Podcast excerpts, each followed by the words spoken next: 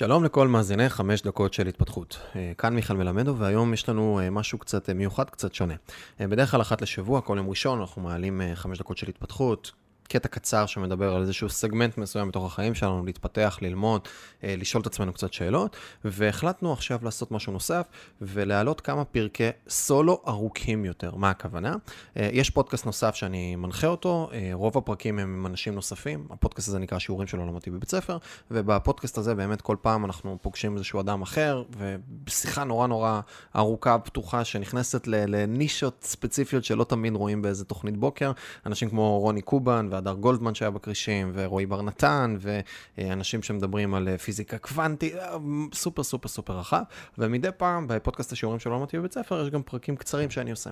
אני ממש לוקח איזשהו נושא מסוים, בין אם זה storytelling, התנהלות פיננסית, פירוק אמונות מגבילות, מציאת ייעוד חזון ולמה, תקשורת בין אישית, סגנונות תקשורת, אני לוקח כל מיני נושאים שהם מורכבים, ויחסית, מה שנקרא, לבוא ולהכניס אותם לביס של חמש דקות זה משהו שהוא די קשה, ואני מייצר איזושהי שיחה, מין סוג של מיני הרצאה כזאת, ממש 40 דקות, שעה לפעמים, שעה ועשר דקות, ואמרנו שלחמש דקות של התפתחות באמת יש קהל יחסית רחב, כי באמת זה ביסים, זה נורא נורא נורא מהיר, אז אנשים ככה, אה, יש הרבה traffic והרבה תנועה מסביב, אז אמרנו שניקח גם רק את הפרקי סולו מהשיעורים שלא למדתי בבית ספר, ונעלה אותם גם כן.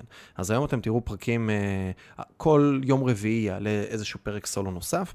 ממש לפלטפורמה הזאת של החמש דקות אה, של התפתחות, לספוטיפיי, לכלי, לספוטיפיי, לאפל מיוזיק וכולי.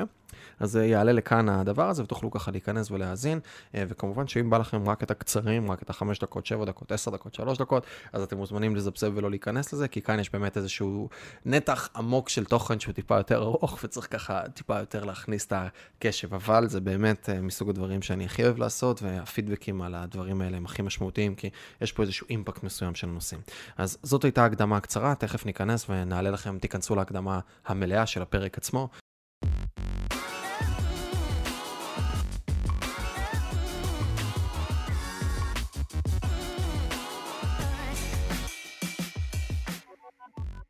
ברוכים הבאים לעוד פרק סולו של השיעורים שלא למדתי בבית ספר. לי קוראים מיכאל מלמדוב, וככה בפודקאסט השיעורים שלא למדתי בבית ספר, או שאנחנו נפגשים אה, מדי פעם עם אדם מרחיב דעת, מרחיב תודעה, שנוכל ככה ללמוד ממנו אה, ולפתוח את התודעה, לשאול קצת שאלות על אורחות חיינו, ואולי אפילו אה, למצוא איזה שהן תשובות לחיים אולי טובים יותר. אז יש לנו או פרקים כאלה, או פרקים פרקי סולו, שבהם אני לוקח איזשהו נושא מסוים ומייצר איזה deconstruction כזה.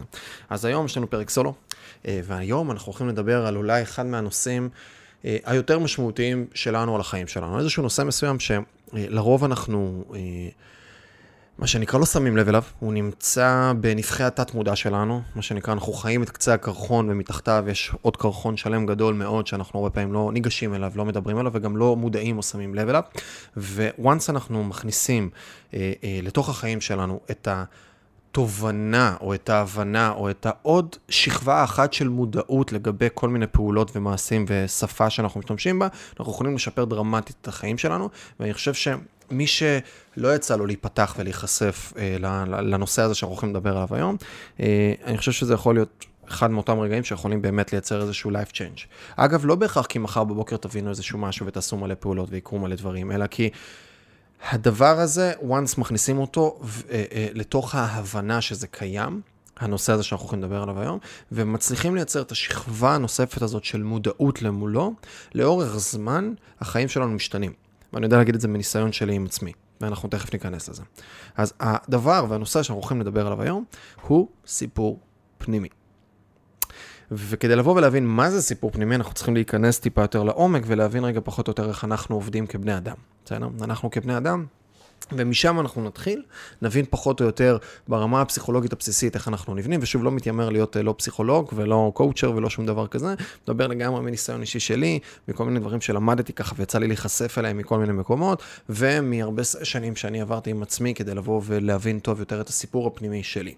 אה, והסיפור הפנימי הזה הוא משהו ששולט על, ה, על התנועה שלנו, על הפעולות שאנחנו עושים, שולט על האמונות שלנו, שולט על המחשבות שלנו, שולט על היום-יום שלנו, איך הוא נראה, שולט על המצב רוח שלנו.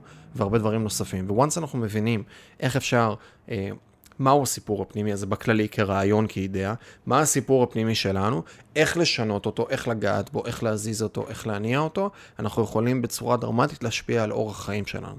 כי הבסיס אה, אה, והתובנה היא, זה אולי המרכזית ביותר שקשורה לדבר הזה שנקרא סיפור פנימי וגם קשור להרבה דברים נוספים, זה ניקח גם נשאיל משהו מהסטואיזם, זה שבסופו של דבר זה לא מה שקורה בפועל, אלא זו הפרשנות שלנו לגבי הדברים שקורים. אנחנו יכולים לקחת שני אנשים שהם יכולים להיות בדיוק עם אותו סיפור חיים, אותם דברים הם עבור אותם אירועים, עבור אחד הוא ירגיש גיבור במסע שלו, ועבור השני הוא ירגיש קורבן במסע שלו. האירועים יכולים להיות אותם אירועים, פשוט הסיפור, הנרטיב שנבנה בתוך, תוך, בתוך תוכנו, שונה בשני המקרים. אז כדי, ועכשיו נתחיל להיכנס רגע למה זה בכלל סיפור פנימי. אז אם אנחנו מסתכלים רגע על איך אה, האישיות שלנו נבנית, יש שני דברים עיקריים. יש סביבה, ויש DNA, מקור, בסיס מסוים, גנים מסוימים שנבנים. ואז יש לנו את השילוב הזה למעשה, את, ה, את המקשה הזאת, את הגנים שלנו שמגיעים, בסדר? מגיעים, מגיע השק הזה שנקרא בן אדם. הוא מתחיל לעבור חוויות חיים מסוימות דרך דברים חיצוניים, דרך הסביבה, בין אם זה האופן שבו הוא גדל, הבית ספר שהוא הלך אליו, אנשים שהוא פגש, דברים וחוויות שהוא חווה, וכולי וכולי וכולי. אז ככה למעשה נבנית האישיות שלנו, האופי שלנו, הגישות שלנו, התפיסות שלנו וכולי. עכשיו, אם אנחנו מסתכלים רגע מה קורה בפרקטיקה, יש סיטואציות חיים מסוימות שקורות, והסיטואציות חיים המסוימות האלה יוצרות לנו אמונות. יוצרות לנו אמונות מסוימות. והאמונות המסוימות האלה יוצרות לנו סיפור. מה הכוונה? אם עכשיו אני ילד אה, בכיתה אה, ג' שמרים את היד שלו ושואל את המורה אה, ועונה תשובה בשיעור חשבון לצורך העניין ונתתי תשובה לא נכונה והכיתה צחקה עליי כי נתתי תשובה ממש ממש ממש דבילית, אז מה שקורה באותו רגע נצרבה לי סיטואציית חיים מסוימת. הסיטואציית חיים הזאתי מייצרת לי איזושהי אמונה, בסדר? כנראה היא לא הייתה יחידה, כנראה היו עוד סיטואציות נוספות שחיזקו את הדבר הזה, ואז הן יוצרות לי אמונה. האמונה הזאתי יכולה להיות שמיכאל הוא לא טוב בחשבון, בסדר? זאת האמונה. והזהות, או הסיפור הפנימי שנוצר לי, בעקבות הרבה אמונות כאלה, זה זהות של מיכאל הוא לא בן אדם חכם, או מיכאל הוא לא בן אדם אנליטי, או מיכאל הוא בן אדם יצירתי, או whatsoever. והוא לא טוב בדברים האלו. עכשיו, זה חשוב רגע לבוא ולהבין את זה. האם הייתה לי שליטה על הסיטואציה, או על הצריבה שלה, או על האופן שבו התהווה האופי שלי, האישיות שלי? התשובה היא לא, כי אלו תהליכים שקורים. אנחנו הרבה פעמים, מה שנקרא בנוכחות ברגע, עושים כל מיני פעולות, עושים כל מיני דברים, ואז קורות סיטואציות, גירוי תגובה עם הסביבה, וכל מיני סיטואציות נרקמות להן ונצרבות להן בתוך התודעה שלנו, בתוך התפיסה שלנו, בתוך התת-מודע שלנו. Once הדבר הזה נוצר לאט לאט, קורות לי הרבה סיטואציות בחיים שלאט לאט מרכיבות לי את האמונות שלי, שלאט לאט מגדירות את הנרטיב שלי, את ה story שלי, את הסיפור שלי, את הדבר הפנימי הזה שבניתי בתוך עצמי. עכשיו, הסיפור שלי מורכב מהרבה מאוד חלקים. ופה רגע שוב אני חוזר לאותה נקודה של לא, אנחנו לא מגדירים את הסיפור שלנו. הסיפור שלנו פשוט נוצר. וכל אחד מאיתנו, כל אחד מהאנשים עכשיו שמקשיב כרגע ל, ל, ל, לפודקאסט הזה, מטייל בעולם עם סיפור.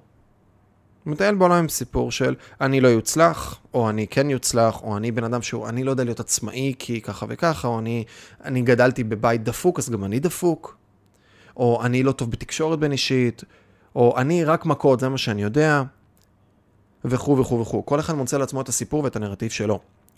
אגב, הסיפור שלנו הוא לא רק על העבר שלנו ועל האופי שלנו, הוא גם על מה אנחנו צריכים לעשות בעתיד. מה השאיפות שלנו, לאן אנחנו רוצים ללכת, לאן אנחנו רוצים לקחת את זה. עכשיו, אם אנחנו באמת ננתח רגע גם כן את העבר שלנו, אנחנו נבין ונראה שרוב האנשים שעוסקים במה שהם עוסקים, הם לא בחרו בזה, אלא אינרציית חיים מסוימת גרמה לדברים לקרות. כי תדמיינו רגע את הסיטואציה של האנשים, נגיד, אה, מי החברים שלכם היום, בסדר? כנראה שהרבה מהחברים שלכם זה אנשים שלמדו איתכם בכיתה, שירתו איתכם בצבא, או בני דודים מתוך המשפחה, אולי היו שכנים, אולי גדלו בשכונה. עכשיו, זה משהו שהוא די אבסורדי, בסדר? זה די אבסורד להיות חבר של פשוט בן אדם ששמו אותי איתו באותה כיתה. כי הוא היה איתי בוו אחת ולא בוו שתיים, ואני חבר של עד היום, בגיל 38, אה, אני חבר של אה, אותם ילדים שהיו איתי בוו אחת, ועד היום נשארה לנו החבורה הזאת. עכשיו, לא בחרתי באותם אנשים, אלא פשוט נהייתי באותה כיתה, ואז אינרציאלית משהו קרה, אגב, הרבה פעמים פשוט הושיבו אותי לידו בשולחן, ונהיינו חברים. אז חשוב רגע לבוא ולהבין את הדבר הזה, שהרבה מהדברים האלה אנחנו לא בוחרים אותם. נוצרת אינרציה של חיים מסוימת, ואז לאט לאט לאט לאט לאט זה נבנה. עכשיו, אותו דבר לגבי עיסוק, כן? אם אני מסתכל היום, נגיד, במה שאני מתעסק, יש לי כמה חברות בתחום של פרסום, שיווק, ועכשיו גם הקמנו משהו של עולמות הנדל"ן, לא הייתה לי בחירה בדברים האלה, אלא הייתה אינרציה מסוימת, קרו דברים, פגשתי אנשים, היו סיטואציות, ואז פשוט קיבלתי החלטה להקים חברה. יכלתי באותה מידה, אם הייתי עולה, מתגייס ולא מתגייס לחיל האוויר, אלא מתגייס ל-8200, יש סיכוי טוב שהייתי היום בהייטק, כי פשוט הייתה אינרציה מסוימת שהייתה מושכת אותי. ואם להורים שלי היה עסק משפחתי, אז יש מצב שהייתי נכנס לעסק המשפחתי הזה. אז חשוב להבין רגע שהרבה מהחיים שלנו, למרות שכביכול אנחנו בוחרים חופשי, וגם על זה אפשר לעשות שיחה שלמה, כי בפילוסופיה הקלאסית סותרים את ההנחת יסוד הזאת שבכלל יש דבר כזה כוח רצון, אבל, אה, בחירה חופשית, סליחה. אז, אבל בוא נניח ויש לנו בחירה חופשית. ובואו רגע נבחר את הדבר הזה, ו- ונגיד רגע שיש לנו בחירה חופשית, אנחנו לא באמת בוחרים רוב הזמן, אלא אנחנו מתקדמים, וכל פעם למול הצעד הבא שלנו נפתח, נפתחות לנו אפשרויות בספקטרום מסוים, שבתוך הספקטרום הזה אנחנו מקבלים החלטה. מעטות הפעמים שאנחנו באמת עוצרים רגע, יוצאים 30 אלף רגל החוצה, מסתכלים על כל ה-360 מנעד אפשרויות שיש לנו, ומקבלים החלטה על הצעד הבא. עכשיו, באותו הקשר בדיוק, גם הסיפור הפנימי שלנו הוא תוצאה של אינרציה. הוא תוצאה של התקדמות מסוימת בתוך מרחב הזמן, אירועים שקורים ומעצבים לנו את הסיפור הפנימי שלנו. אם גדלתי בבית שבו יש לי שני אחים שהם אה, משפחה של רופאים, במקרה זה באמת הסיפור שלי, אז בסיפור הפנימי שלי אני צריך להיות רופא. היה תקופה מאוד מאוד ארוכה, עד גיל מאוד מאוחר, זה היה הסיפור. זה, זה לאן אני צריך ללכת. כי אין אלטרנטיבות. כי זה מה שהתהווה ונבנה בתוכי. או לחלופין הרבה דברים אחרים. עכשיו כל אחד, אתם יכולים רגע לשאול את עצמכם, וסיפור הוא משהו שהוא הוא כאילו דבר אחד, אבל זה לא דבר אחד, זה מורכב מהרבה מאוד דברים. מורכב מהרבה מאוד דברים, והסיפור פנימי הוא יכול להיות uh, מישהו שמרגיש שהוא קורבן כל החיים שלו. זה סיפור פנימי. עכשיו, בואו ניקח רגע מתוך הדבר הזה שנקרא סיפור פנימי, ונתחיל לשאול את עצמנו איפה זה בא לידי ביטוי ואיפה זה מתבטא, כדי שנבין כמה חשוב לבוא ולשחק איתו ולנסות לשנות אותו הרבה פעמים. בן אדם שמרגיש שהוא קורבן, כי הוא גדל לצורך העניין במשפחה שהיא קשת יום, כי לצורך העניין הוא היה בבתי ספר או באוכלוסייה שהיא אוכלוסייה מאתגרת, שלצורך העניין היה באלימות, והשכלה הוא לא משהו שהוא טריוויאלי בתוך הדברים האלה. עכשיו, ניקח אפילו לא קורבן, ניקח את הסיטואציית חיים הזאת. תסכימו איתי שיש מצב טוב, שיש הרבה אנשים שמתוך הסביבת חיים הזאת דווקא ילכו ל-180 מעלות ויקבלו החלטה עם עצמם של אני לשם לא חוזר, ואני גם, אני גם מה שנקרא לא הולך לבוא ולשנות, אה, אני לא הולך לתת לילדים שלי לחיות את החיים האלה. מצד שני, יש אנשים שיגידו, רגע, זאת הסביבת חיים שלי, זה מה שלמדתי, ועם זה אני צריך לבוא ולהתקדם, אין לי אופציה אחרת. יש סיפור שככה גם ניסיתי להתחקות אחריו ולמצוא את זה בתוך הספר, לא מצאתי, אבל אמרו לי שהוא מהספר, אז אני סומך על מי שאמר לי את זה. אה, יש אה, ספר של מישהי בשם טינה, אם אני לא טועה, שנקרא אה, אה, דברים שהלוואי והייתי יודעת בגיל 20. זה השם של הספר. ובספר היא מספרת על שני אחים. אה, אח אחד, שני אחים תאומים שגדלו באותה משפחה, ואח אחד הפך להיות באמת פרופסור מהמעלה הראשונה, מחקרים מאוד מאוד מפורסמים, איש עמיד מאוד, אה, איש עסקים גם בנוסף להיותו פרופסור, הצליח גם לעשות הרבה כסף וגם לייצר אימפקט מאוד מאוד גדול. ואח השני אה, נכנס לכלא והידרדר מאוד ממקום של כאילו נהיה מין סוג של ראש משפחת פשע. וכששאלו את שניהם את אותה שאלה, שאלו אותם, תגיד, מה, איך הגעת לזה שכל כך הצלחת בעסקים, ואיך הגעת לזה שכל כך הצלחת להגיע גבוה גבוה?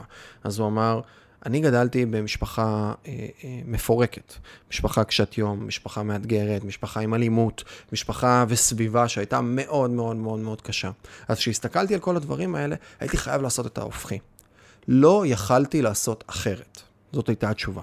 עם כאלה תנאי בסיס, לא יכלתי לעשות אחרת. וכששאלו את האח שנמצא, ב... שהוא סוג של ראש ארגון פשע קטן, והוא מצא את עצמו בכלא, והיה ב... עשה מעשים נוראים ו... ופעל בתצורות לא אתיות בכלל, כששאלו אותו, תגיד, מה... איך הגעת למצב שהגעת לאן שהגעת?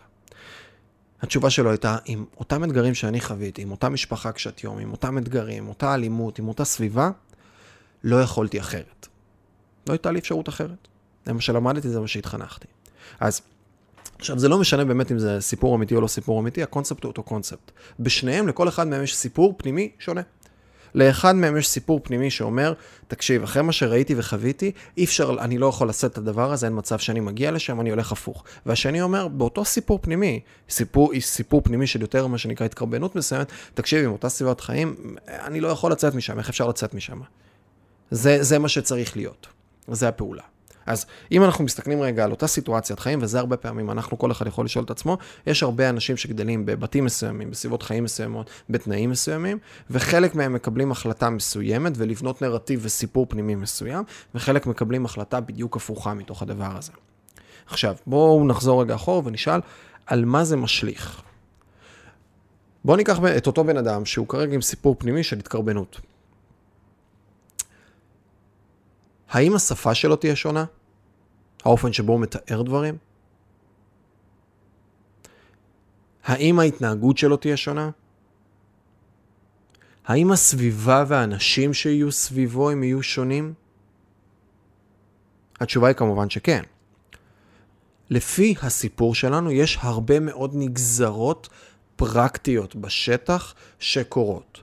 ודוגמה הכי טובה לזה מבין כמה הדברים שאמרתי, שפה זה משהו מאוד מאוד מאוד מאוד חזק, שהוא הקרנה ישירה של הסיפור שיושב לנו ב-back of our mind. בן אדם שהסיפור הפנימי שלו הוא מסוים, ידבר בצורה מסוימת. בן אדם עם סיפור פנימי אחר, ידבר אחרת. אותו אדם עם נרטיב של קורבנות בתוך חייו, הרבה פעמים בשפתו הוא ייצר השלכה. מה זה אומר? הוא לא יגיד, איחרתי כי לא יצאתי בזמן. ולא צפיתי שהולכים להיות פקקים. הוא יגיד, איחרתי כי היו פקקים. כי היום הראשון לספטמבר, אז כאילו בראשון לספטמבר יש מלא פקקים, כי עכשיו חזרנו ללימודים, כאילו חזרו ללימודים הילדים, אז הכל פקוק. בן אדם שהוא לא בתפיסת חיים של אה, התקרבנות, הוא ידבר במיקוד שיטה פנימי, בסדר? עכשיו הדוגמה, יכול להיות שאותו בן אדם גם אדם שלא נמצא בתוך סיפור או נרטיב של קורבנות, יכול להיות שאותו אדם בעצמו גם כן יכול להגיד שהוא איחר בפקקים כי היה פקקים, כן? אבל הנרטיב הכללי שלו יהיה נרטיב של קבלת אחריות, לעומת בן אדם שנמצא בצד השני של השלכה חיצונית החוצה. יש מושג מעולם הפסיכולוגיה שנקרא מיקוד שיטה פנימי, כן? אדם עם מיקוד שיטה פנימי מסתכל בראי, זה אומר שהוא מסתכל על עצמו, למול הסיטואציות חיים שקורות לו. בן אדם שנמצא במיקוד שיטה חיצוני, הוא כאילו מסתכל על העולם דרך חלון, הוא מסתכל על הסביבה, הוא מסתכל על אנשים מבחוץ, הוא מסתכל על... הוא אומר, זה ביבי, זה הממשלה, זה בנט, זה, זה, זה אה, הפלסטינאים, זה תקציב הביטחון הגדול, בישראל אי אפשר להצליח, וכולי וכולי וכולי.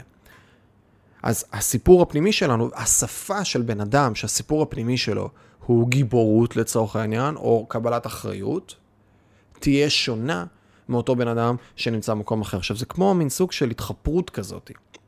אדם עם סיפור פנימי מאתגר, ימצא את עצמו מתחפר, כמו זה הרבה פעמים הפתרון כשאנחנו מתחפרים לצורך העניין עם טנדר 4 על 4 כרגע, עם ג'יפ 4 על 4 בשטח, אז זה לא ללחוץ גז כמה שיותר מהר, כי זה פשוט חופר את עצמנו לדעת, חופר את עצמנו בפנים. עכשיו אותו דבר כאן, השפה שלנו היא הקרנה נורא נורא נורא נורא חזקה של הסיפור הפנימי שלנו, וכשאנחנו מתחילים לדבר וכל הזמן אנחנו מדברים במיקוד שליטה חיצוני לצורך העניין בדוגמה הזאת של הסיפור הפנימי, אז אנחנו מתחפרים עוד יותר עמוק, עוד יותר עמוק, עוד יותר עמוק, כי אנחנו הופכים את הדבר הזה לשגרה שבתוכנו. אגב, אותו דבר פעולות. האם בן אדם עכשיו, שנמצא בתוך חוויית החיים הזו של התקרבנות פנימית, וזה הסיפור הפנימי שלו, יעשה פעולות שהן פעולות הירואיות, פעולות של יציאה מאזור הנוחות, פעולות של סיכון, פעולות של קבלת אחריות, פעולות של התפתחות וגדילה וצמיחה. סבירות מסוימת שכן, אבל כנראה שלא. איזה סביבה תהיה על ידו? אדם שנמצא בקורבנות. אדם שנמצא בקורבנות, הרבה פעמים הסביבה שתהיה על ידו היא תהיה סביבה שנמצאת בסביב... בתנאי מחשבה דומים. כי אם אני לא בן אדם שנמצא שם, אז יהיה לי מאוד קשה לשאת את זה לאורך זמן, ואני ארצה לשחרר את האנרגיה הזאת מהחיים שלי. אלא אם כן זה משפחה או דברים שכאילו מחייבים אותי במשהו עמוק יותר.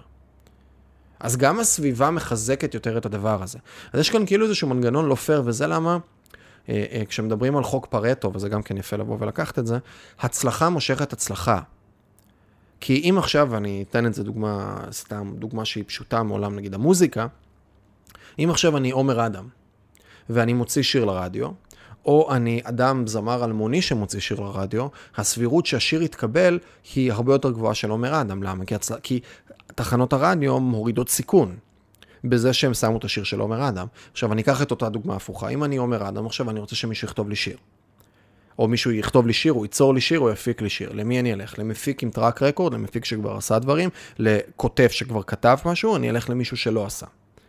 בסבירות גבוהה שאני אלך למישהו שכבר עשה. כי ככה, כי הכמות כסף, אנרגיה, זמן, מאמץ וסיכון שמושקעת בהוצאת שיר לרדיו היא מאוד מאוד גדולה. אז כדאי לי מאוד לקחת מישהו שכבר יודע מה הוא עושה. אז אני אלך לאבי אוחיון, אני אלך לדורון מדלי, אני אלך לאנשים שכבר, אני אלך לג'ורדי שיפיק לי, אני אלך לאנשים שכבר יודעים מה הם עושים, ולא מישהו שמתגלח עליי. אז באותו הקשר, גם כאן, כשאנחנו מסתכלים על הדבר הזה, כשיש לי סיפור פנימי נגטיבי, אני כנראה יהיה לי יותר קל להסתחרר וללכת לסיפור פנימי הנגטיבי, ולעומת זאת, כשיש לי סיפור פנימי חיובי, אז אני אמשוך אנשים שהם בעלי סיפור פנימי חיובי, שימשכו אותי למעלה. והמקום הזה של טוב מושך טוב ורע מושך רע, או למה מדברים תמיד על כסף, שכסף מושך כסף.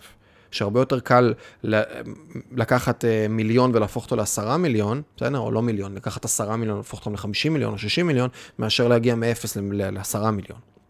כי יש לי יותר הזדמנויות, כי דברים יותר קורים, כי דברים זזים יותר.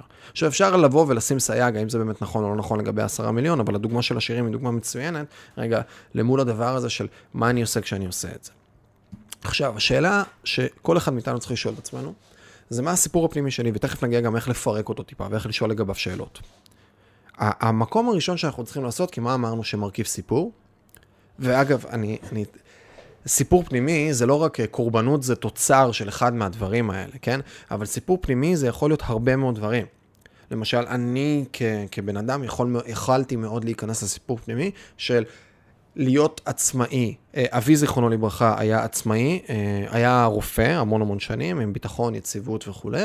אחרי זה הוא נסע לקנדה, חמש שנים, אה, היה לו את החמש שנים הכי נוראיות שיש לו, שהיו לו בחיים שלו, שהוא פתח שם, הוא לא הצליח לעבור את, מבחני, את המבחנים באנגלית, בגלל שפה, הוא כבר לא היה צעיר כשהוא עבר לקנדה. וחמש שנים הוא מכר ממתקים בשוק, הם פתחו עסק, הוא ואימא שלי פתחו עסק של... מכירת ממתקים בשווקים. זה היה חמש שנים הכי נוראיות, וכל החיים שלי גדלתי באנרגיה נורא נורא נורא ספציפית בחיים של אה, עצמאות זה נורא, אין ביטחון, אין סטטוס, אין שום דבר. אלה היו חמש שנים הכי גרועות שהיו לי בחיים. דבר נורא ואיום, אסור להתקרב לזה, אתה תהיה רופא, כי חולים תמיד היו, תמיד יהיו, יציבות, סטטוס, כבוד, מעמד ועוד הרבה דברים נוספים. ככה אני גדלתי. אגב, בהמשך לסיפור הקודם של אני יכול לקחת את זה או 180 מזה, או להיות יחד עם הדבר הזה. אני מאוד בקלות יכלתי לגדול עם נרטיב ועם סיפור פנימי של עצמאות זה דבר נורא. כי זה מה שחוויתי בבית, זה מה שסיפרו לי. עסקים, עצמאות, יצירת אה, אה, אה, פרנסה עצמית, מה שנקרא. ואם הייתי נכנס, עכשיו אני לא אומר אם זה טוב או רע, בסדר, כל אחד יבחר לעצמו רגע בסוף, אבל היום אני יודע לבוא ולהסתכל על זה שזה לא היה נכון לי. ומאוד בקלות יכלתי לבוא ולהיכנס לסיפור הפנימי הזה. עכשיו, אם אני לוקח את הסיפור הפנימי, הזה, בואו נגיד בהינתן ואני לוקח את הסיפור הפנימי של אבא שלי, ואני כרגע, נניח והייתי מנהל שיחה עם אבא שלי, והייתי רוצה להתחיל לפרק לו את הנרטיב הזה, את הסיפור הפנימי הזה שקיים בתוכו. עכשיו, יש הבדל, אגב, בין עסקים זה דרק, ואסור להיכנס לעסקים, לבין עסקים זה לא בשבילי. כי אלה שני סיפורים שונים. ובהינתן, ועכשיו אני מדבר עם אבי, זיכרונו לברכה, אז הייתי אומר, הייתי מתחיל איתו רגע בלפרק האם עסקים זה בסדר, קודם כל. זאת השאלה הראשונה. כי כמו שאמרנו מקודם, סיטואציות חיים בונות לי אמונות, והאמונות האלה בונות לי נרטיב סיפורי, בונות לי זהות מסוימת בקצה של הדבר. אז הייתי שואל את אבא שלי, שאלה ראשונה, תגיד, אתה מכיר מישהו שהקים עסק והצליח בזה? זאת הייתה השאלה הראשונה שאני הייתי שואל אותו. וכשהייתי שואל את השאלה הזאת, כבר פה אני מתחיל לסדוק, מה שנקרא, את סט האמונות שלו. וזה איזשהו תהליך עבודה עצמי שכל אחד יכול גם לעשות עם עצמו. כי כל אחד מאיתנו יכול לבוא ולשאול את עצמו מה הסיפור שלו. לפעמים נורא ברור מה הסיפור שלנו, מה הנרטיב שלנו, מה הגישה שלנו. ולפעמים זה לא ברור, לפעמים יש לנו פשוט סל של אמונות, שהן אמונות, אה, סל של אמונות, סל של פרדיגמות, שהרבה מהן זה אמונות מגבילות שתוקעות אותנו מעשייה והתקדמות ויצירת מציאות בכל מיני מישורים. אז למי שיש את בבהירות את הסיפור הזה, את הנרטיב הזה, נורא ברור לו מה הסיפור שלו בראש שלו, הוא יכול להתחיל לפרק אותו למה האמונות שמרכיבות את הסיפור הזה. מי שאין לו את הסיפור הברור הזה יכול לשאול את עצמו, אוקיי, מה הגישות שלי, מה התפיסות שלי, מה האמונות שלי, לגבי כל מיני נושאים, ולהתחיל להבין את התבזורת הזאת של האמונות שיש לנו בתוך החיים שלנו, ולהתחיל להטיל ספק. כי זה הדבר הראשון שאנחנו עושים. כשאנחנו באים ורוצים להתחיל לבחון את הסיפור שלנו ולאתגר אותו ולהסתכל למולו, אנחנו רוצים להתחיל לפרק את האמונות האלה. אז אני חוזר רגע לתפיסה של עסקים זה רע, או עסקים זה חוסר ביטחון, או עסקים זה, זה משהו שהוא לא יציב. אז פה הייתי מתחיל לשאול את אבא שלי, רגע, האם אתה מכיר מישהו שהצליח בעסקים? זאת השאלה הראשונה שהייתי שואל אותו. ואז הייתי לפחות לוקח שניים, שתיים, אה, אה, שניים שלושה שמות של אנשים בסביבה הקרובה שהוא הצליח. עכשיו, בתוך הדבר הזה של עסקים זה לא טוב, יש הרבה אמונות או תתי נושאים מתחת לזה. למשל, עסקים זה לא טוב, ואז למה עסקים זה לא טוב? כי זה לא יציב. נגיד דוגמה אחת. זה לא יציב. או, רק אנשים חכמים יודעים לעשות עסקים. אתה צריך להיות מישהו מאוד מיוחד. או, עסקים, רק פעם אפשר היה לעשות עסקים. היום, במאה הזה, זה כבר הכל מורכב מדי ונורא קשה, וכבר אי אפשר להצליח בזה. הנה, תראה מלא חנויות נסגרות. בסדר? אז יש פה עכשיו שלוש אמונות שונות. אחד, האם עסקים זה בכלל אפשרי? אז אני לוקח שניים שלושה שמות ואומר, הנה, שניים שלושה אנשים שכן הצליחו. שתיים, עסקים זה לא יציב. אז השאלה הבאה זה, האם אתה מכיר מישהו שיש לו עסק 15-20 שנה והוא יציב? אז אני כבר מתחיל לסדוק רגע את האמונה הזאת הנוספת. אחר כך, האם עסקים זה לאנשים שהם חכמים בלבד או מיוחדים בצורה יוצאת דופן, אוקיי? בואו ניקח את השלושה ארבעה שמות שנתת לי מקודם על העסקים.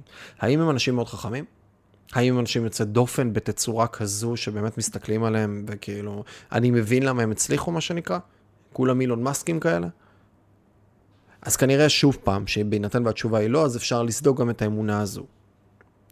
וכולי וכולי וכולי וכולי, ובתצורה הזאת אני לאט לאט לאט לאט מטיל ספק בהרבה אמונות שבניתי, בהרבה פרדיגמות שבניתי לעצמי לאורך השנים, לאורך החיים, ומתחיל לסדוק אותן על ידי, רגע, אבל איפה כן יש? אני מתחיל לשאול את האיפה כן הזה, ומתחיל לסדוק את אותן אמונות, ובתצורה הזאת יכול להתחיל לייצר אמונות חליפיות, שלמשל, במקום להגיד עסקים זה לא טוב, או עסקים זה רק לאנשים סופר מוצלחים, אני יכול להתחיל לדבר על זה של עסקים זה אולי למי שיצר לעצמו סט יכולות מסוים.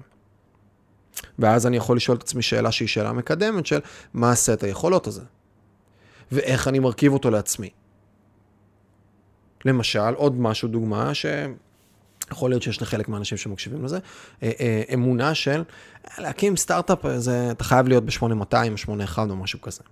לצורך העניין. זה איזשהו סיפור או אמונה מסוימת, שיכולה לגרום לבן אדם לעולם לא להתקרב לדבר הזה שנקרא הייטק או סטארט-אפים. להקים משהו מיזם. עכשיו, האם האמונה הזאת היא נכונה? חלקית. היא, היא, בוא נגיד, יותר קל לעשות שם. אבל אם, אני, אם זאת אמונה שחרוטה אצלי בראש בצורה עמוקה, יש סבירות מאוד מאוד גבוהה שאני לעולם לא אעשה זאת, או אפעל בכלל בתצורה הזאת. לעומת זאת, אם אני עכשיו אומר, רגע, כדי להקים סטארט-אפ, סבירות מאוד מאוד גבוהה, שהרבה אה, חבר'ה מ-8200 ו-81 מקימים סטארט-אפים. למה הם מצליחים להקים סטארט-אפים? ובואו נתחיל לפרק את זה. כי הם נמצאים ב ecosystem עם אנשים. מסוימים, אז יותר קל להם לבוא ולבנות את הצוות הראשוני. כי הם חשופים לטכנולוגיות. אוקיי, אז יש פה עניין של טכנולוגיה. כי הם יודעים לגייס כסף, כי הם מגיעים ממקום מסוים שיש בו הרבה אנשים, אז יש את היכולת התכנות הזאת. ועכשיו אני לוקח את השלושה דברים האלה ואני מתחיל לפרק אותם. נגיד שלושה, מן הסתם יש עוד סיבות, כן? כי הם חכמים מאוד ועוד הרבה דברים נוספים, כן? אבל בוא נגיד את זה. אז עכשיו, כשיש לי את שלושת הדברים האלה, אני יכול להתחיל לפרק אותם ולהגיד, אוקיי, אז איך אני מתחבר לאנשים? איך אני מביא רעיונות וחשוף לטכנולוגיה? אולי אני לוקח איתי שותף, שיהיה CTO, שיהיה אה, אה, אחראי על הטכנולוגיה, על הצד הטכנולוגי, אולי הוא יהיה מ-8200 או 81. ואז הוא זה, איך אני מביא את הרעיון, רגע, אולי אני יכול להתחבר עם כל מיני אנשים, איך אני מגייס כסף בדרך אלטרנטיבית. בוא נסתכל על מי שלא יצא משם וכן הקים סטארט-אפ, ומה הדרך שהוא עשה. אז פתאום אני מסתכל על אותה אמונה מסוימת, שיכולה להיות אמונה, פרדיגמה שמאוד מאוד סוגרת אותי, ואני יוצא רגע למקום אחר, שאני מתחיל לשאול את השאלות. אז נתתי דוגמה רגע לאמונה, אבל כמובן שבסוף בסיפור שלנו, בנרטיב האישי שלנו, יש המון המון המון אמונות כאלה, שאנחנו יכולים להתחיל לפרק אותן. ופה, וזה משהו ש once מפתחים את ה skill הזה, ובזה נתחיל לאסוף רגע את הדברים, מפתחים את ה skill הזה גם לעצמנו, להטיל ספק בדברים שאנחנו אומרים בנחרצות ובסימני קריאה. אני כמיכאל בן אדם שכל החיים שלי גדלתי נורא נורא נורא נורא באנרגיה של סימן קריאה. אני תמיד יודע ותמיד ברור ותמיד זה כן או לא, שחור או לבן. וככל שעובר הזמן, אני יותר ויותר ויותר הופך את הסימן קריאה לסימן שאלה, וככל שאני גם, מה שנקרא, אה, אה, יודע יותר, אז אני מרגיש כמה אני פחות חכם, בסדר? וכמה יש לי עוד ללמוד ולאן ללכת, וכמה כל דבר שחשבתי שהוא סימן קריאה הוא סימן שאלה. ואם אנחנו נפתח את הסקיל הזה, את המיומנות הזו, של לשאול את עצמנו האם מה שאמרתי כרגע הוא בסימן קריאה, או שאולי יש כאן איזשהו סימן שאלה שאני יכול לשים אותו ולבחון את הסיטואציה לרגע. once אנחנו נתחיל לעשות את זה עם עצמנו, ברגע שנתחיל לעשות את זה עם עצמנו, ייפתחו לנו הרבה יותר אפשרויות לפעולה. זה לא אומר שהרבה פעמים אני גם לא צריך לסגור רגע את כל סימני השאלה, לשים סימן קריאה ולהתקדם וללכת ולפעול, גם לזה יש מקום. יחד עם זאת, אני כן רוצה לבוא ולפתוח רגע הרבה סימני שאלה לגבי כל מיני דברים, ולהתחיל לסדוק את האמונות שלי, להתחיל לסדוק את הסיפור הפנימי האישי שלי, זה אחד. שתיים, מול אנשים, כשאנחנו, מתח... כשאנחנו מפתחים את הסקיל הזה של, של ניתוח אמונות, או ניתוח זהות, או ניתוח סיפורים פנימיים, אנחנו גם יכולים לראות ולזהות מאוד מהר מה הסיפור הפנימי של אנשים שנמצאים מולנו. העובדים שלנו, הקולגות שלנו, השותפים שלנו, החברים שלנו, המשפחה שלנו. אנחנו יכולים לבוא ולהסתכל על בן אדם ולהתחיל להבין את הסיפור הפנימי שלו, של למה הוא אומר את מה שהוא אומר. וזאת מיומנות שכשאנחנו מפתחים אותה, אנחנו מפתחים מודעות אליה, אנחנו נהיים הרבה יותר, אחד, צנועים, שתיים, מכילים. הרבה יותר קשה לכעוס על בן אדם כשאנחנו מבינים לעומק, כשאנחנו מצליחים להבין, לא בהכרח לעומק, אבל אנחנו מבינים את הסיפור הפנימי שלו בגדול, מה גורם לו להתנהג בתצורה שבה הוא מתנהג כרגע. חינוך, מקום וכו' וכו' וכו'.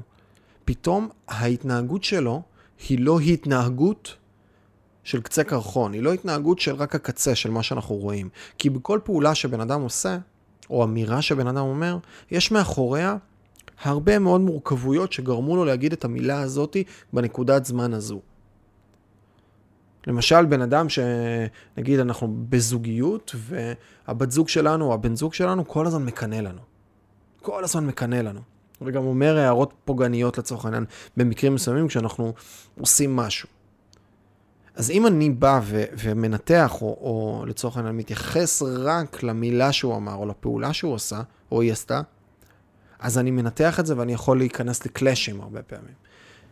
אבל אם אני מבין שמאחורי הדבר הזה עומד אה, סיפור רקע של שתיים, שלוש בגידות בעבר, שבגדו בה או בו, אז מכאן אני יכול להבין ולהסיק שהדבר הזה של יציבות וביטחון ואמון באחרים, הוא משהו שכמעט ולא קיים אצלו, כי בסיפור הפנימי שלו, אנשים בוגדים, אנשים עוזבים, אנשים נוטשים. ולכן הפעולה או התוצר של אותה אמונה עמוקה, זה לגונן כל הזמן. זה כל הזמן לייצר איזושהי מעטפת מסוימת, הישרדותית, כן, היא מגיעה ממקום הישרדותי. ממקום של פחד, לא ממקום של עוצמה. אז הוא כל הזמן פועל מהמקום הזה. ואם אני אתייחס רק לפעולה שלו ולא אתייחס לסיפור שעומד מאחורה, אני אפספס הרבה ואני לא יודע להגיע לרמות עומק עמוקות, שורשיות של הדברים. אז באותו הקשר, כשאנחנו מפתחים את המיומנות הזו, אנחנו יודעים ממש ממש ממש לנתח אחרים. אנחנו יודעים לבוא ולהסתכל על כל מיני דברים בתצורה אחרת. אנחנו הופכים להיות הרבה יותר בין פסיכולוגים לסוציולוגים לאנתרופולוגים, משהו באמצע שם של איזשהו חקר מסוים של, של בני אדם. מסתכלים, מייצרים הרבה יותר spectatorship. מה זה אומר? לצאת רגע החוצה, להיות צופה. להיות צופה ולהסתכל על הסיטואציה מבחוץ, לא רק להיות בתוכה, לייצר את ה disattachment הזה שמסתכלים על הדברים מבחוץ ויודעים לבוא ורגע לנתח מה עומד בבסיס של הדברים. מה עומד מאחורי הפעולה, מה עומד מאחורי האמירה, איזו אמונה או איזה זהות או איזה סיפור. וזה משנה בצורה די דרמטית את האופן שבו אנחנו מתנהלים מול אנשים. זהו חברים, אז העצה שלי, או שוב, לא עצה, כל אחד יכול לקחת או לא לקחת, זו בחירה שלכם כמובן, אה, יכול להיות שזה היה לכם נחמד, וגם אתם יכולים כמובן אה, לבוא ולהתנגד ולהגיד למה לא ולמה כן, ואיך זה עובד לכם ולא עובד לכם והכל טוב, יש מקום להרבה דעות וגישות. מי שכן רוצה לבוא ולקחת את זה לשלב הבא, יכול לשאול את עצמו, מהן 4-5 אמונות מקבילות שיש לו עם עצמו, שהוא מרגיש שמעתקבות אותו בכל מיני דברים. שפותחות איזשהו סימן שאלה. הרבה פעמים לא מאוד, מורכ... לא מאוד קל לנו לעשות את זה עם עצמנו, אז כדאי לבוא ולחבר מישהו מבחוץ שיעזור לנו רגע, לבוא ולשאול את השאלות האלה. אז אתם יכולים גם לשאול שלושה, ארבעה אנשים מבחוץ. איזה אמונות מגבילות אתה חושב שיש לי לגבי עצמי? ולתת כל מיני דוגמאות מהדברים גם נגיד שדיברנו עליהם היום. אז איזה אמונות מגבילות יש לכם? לבוא ולנתח את זה, מי יהיה מצוין אם תעשו את זה עם 2, 3, 4 אנשים, וגם אם לא תעשו את זה עם אנשים חיצוניים, אתם יכולים לעשות את זה עם עצמכם. לבוא ולשאול 3, 4, 5 אמונות שהן תוקעות אותי, או פרדיגמות, או כל מיני דברים שמייצרים לי איזשהו סימן קריאה בתוך החיים שלנו, איזושהי אמונה מסוימת. ואז, לצורך, אם אני רוצה לבוא ולקחת את זה, אז אני יכול לכתוב מה אני מאמין, בסדר? אני מאמין ש, או אני חושב לגבי עצמי ש, או בגישה שלי החיים הם, או בגישה שלי אנשים הם. לבוא ולבנות איזה סט של 5, 6, 7, 10 פרדיגמות, משפטים כאלה עם סימן קריאה, ואז לשאול סימן שאלה למולן של איפה זה לא ככה, או מתי זה לא ככה, ולהתחיל לסדוק את הדבר הזה. ואני אגיד יותר מהכל, התרגילים האלה הם מעולים ואפשר לעבוד איתם עם עצמנו בכל מיני מישורים. יותר מזה חשוב, חשוב יותר מזה אפילו, זה המקום של. להוסיף שכבה קטנה של מודעות. כי בסוף האמונה האחת שתצליחו לשבור אותה או לסדוק אותה או להטיל בה ספק זה טוב. זה מעולה וזה יכול לייצר פריצות דרך לאנשים ולהתקדם ולעשות כל מיני דברים בחיים בצורה נפלאה. יחד עם זאת, אם תצליחו לא רק לקחת דג של אמונה אחת, אלא לקחת חכה, שכל פעם כשתגידו משהו, או כשתדברו עם בן אדם אחר והוא יגיד לכם משהו, אתם תייצרו שכבה קטנה של מודעות, של, של עוד שנייה של חשיבה לגבי מאיזה מקום הוא אמר את מה שהוא אמר, המשמעות של זה היא, היא, היא אסטרונומית ב, לאורך החיים. כי היא פשוט גורמת הרבה יותר עומק, והרבה יותר שורשיות. לא, לא טיפול בסימפטום, אלא טיפול מהשורש. באתגרים, בבעיות, בכאבים, בחוויות חיים. אז זהו חברים, מקווה שקיבלתם ערך בפודקאסט הזה. אה, אני הייתי מיכאל מלמדוב, ואם בא לכם לקבל uh, ממני uh, גם תזכורות על הפודקאסטים שעולים, וגם לקבל מייל שבועי שנקרא חמש בחמישי, שזה חמישה דברים שיצא לי להיחשף אליהם בשבוע האחרון, שאני מקבל, זה יכול להיות פודקאסטים אחרים, זה יכול להיות מאמרים, זה יכול להיות ציטוטים, זה יכול להיות מלא מלא מלא מלא דברים שאני אוסף ככה ומעלה אותם, אז אתם מוזמנים לחפש בגוגל חמש בחמישי, לרשום את המייל שלכם ולהצטרף אלינו לרשימת תפוצה. אז זהו חברים, נתראה בתכנים הבאים.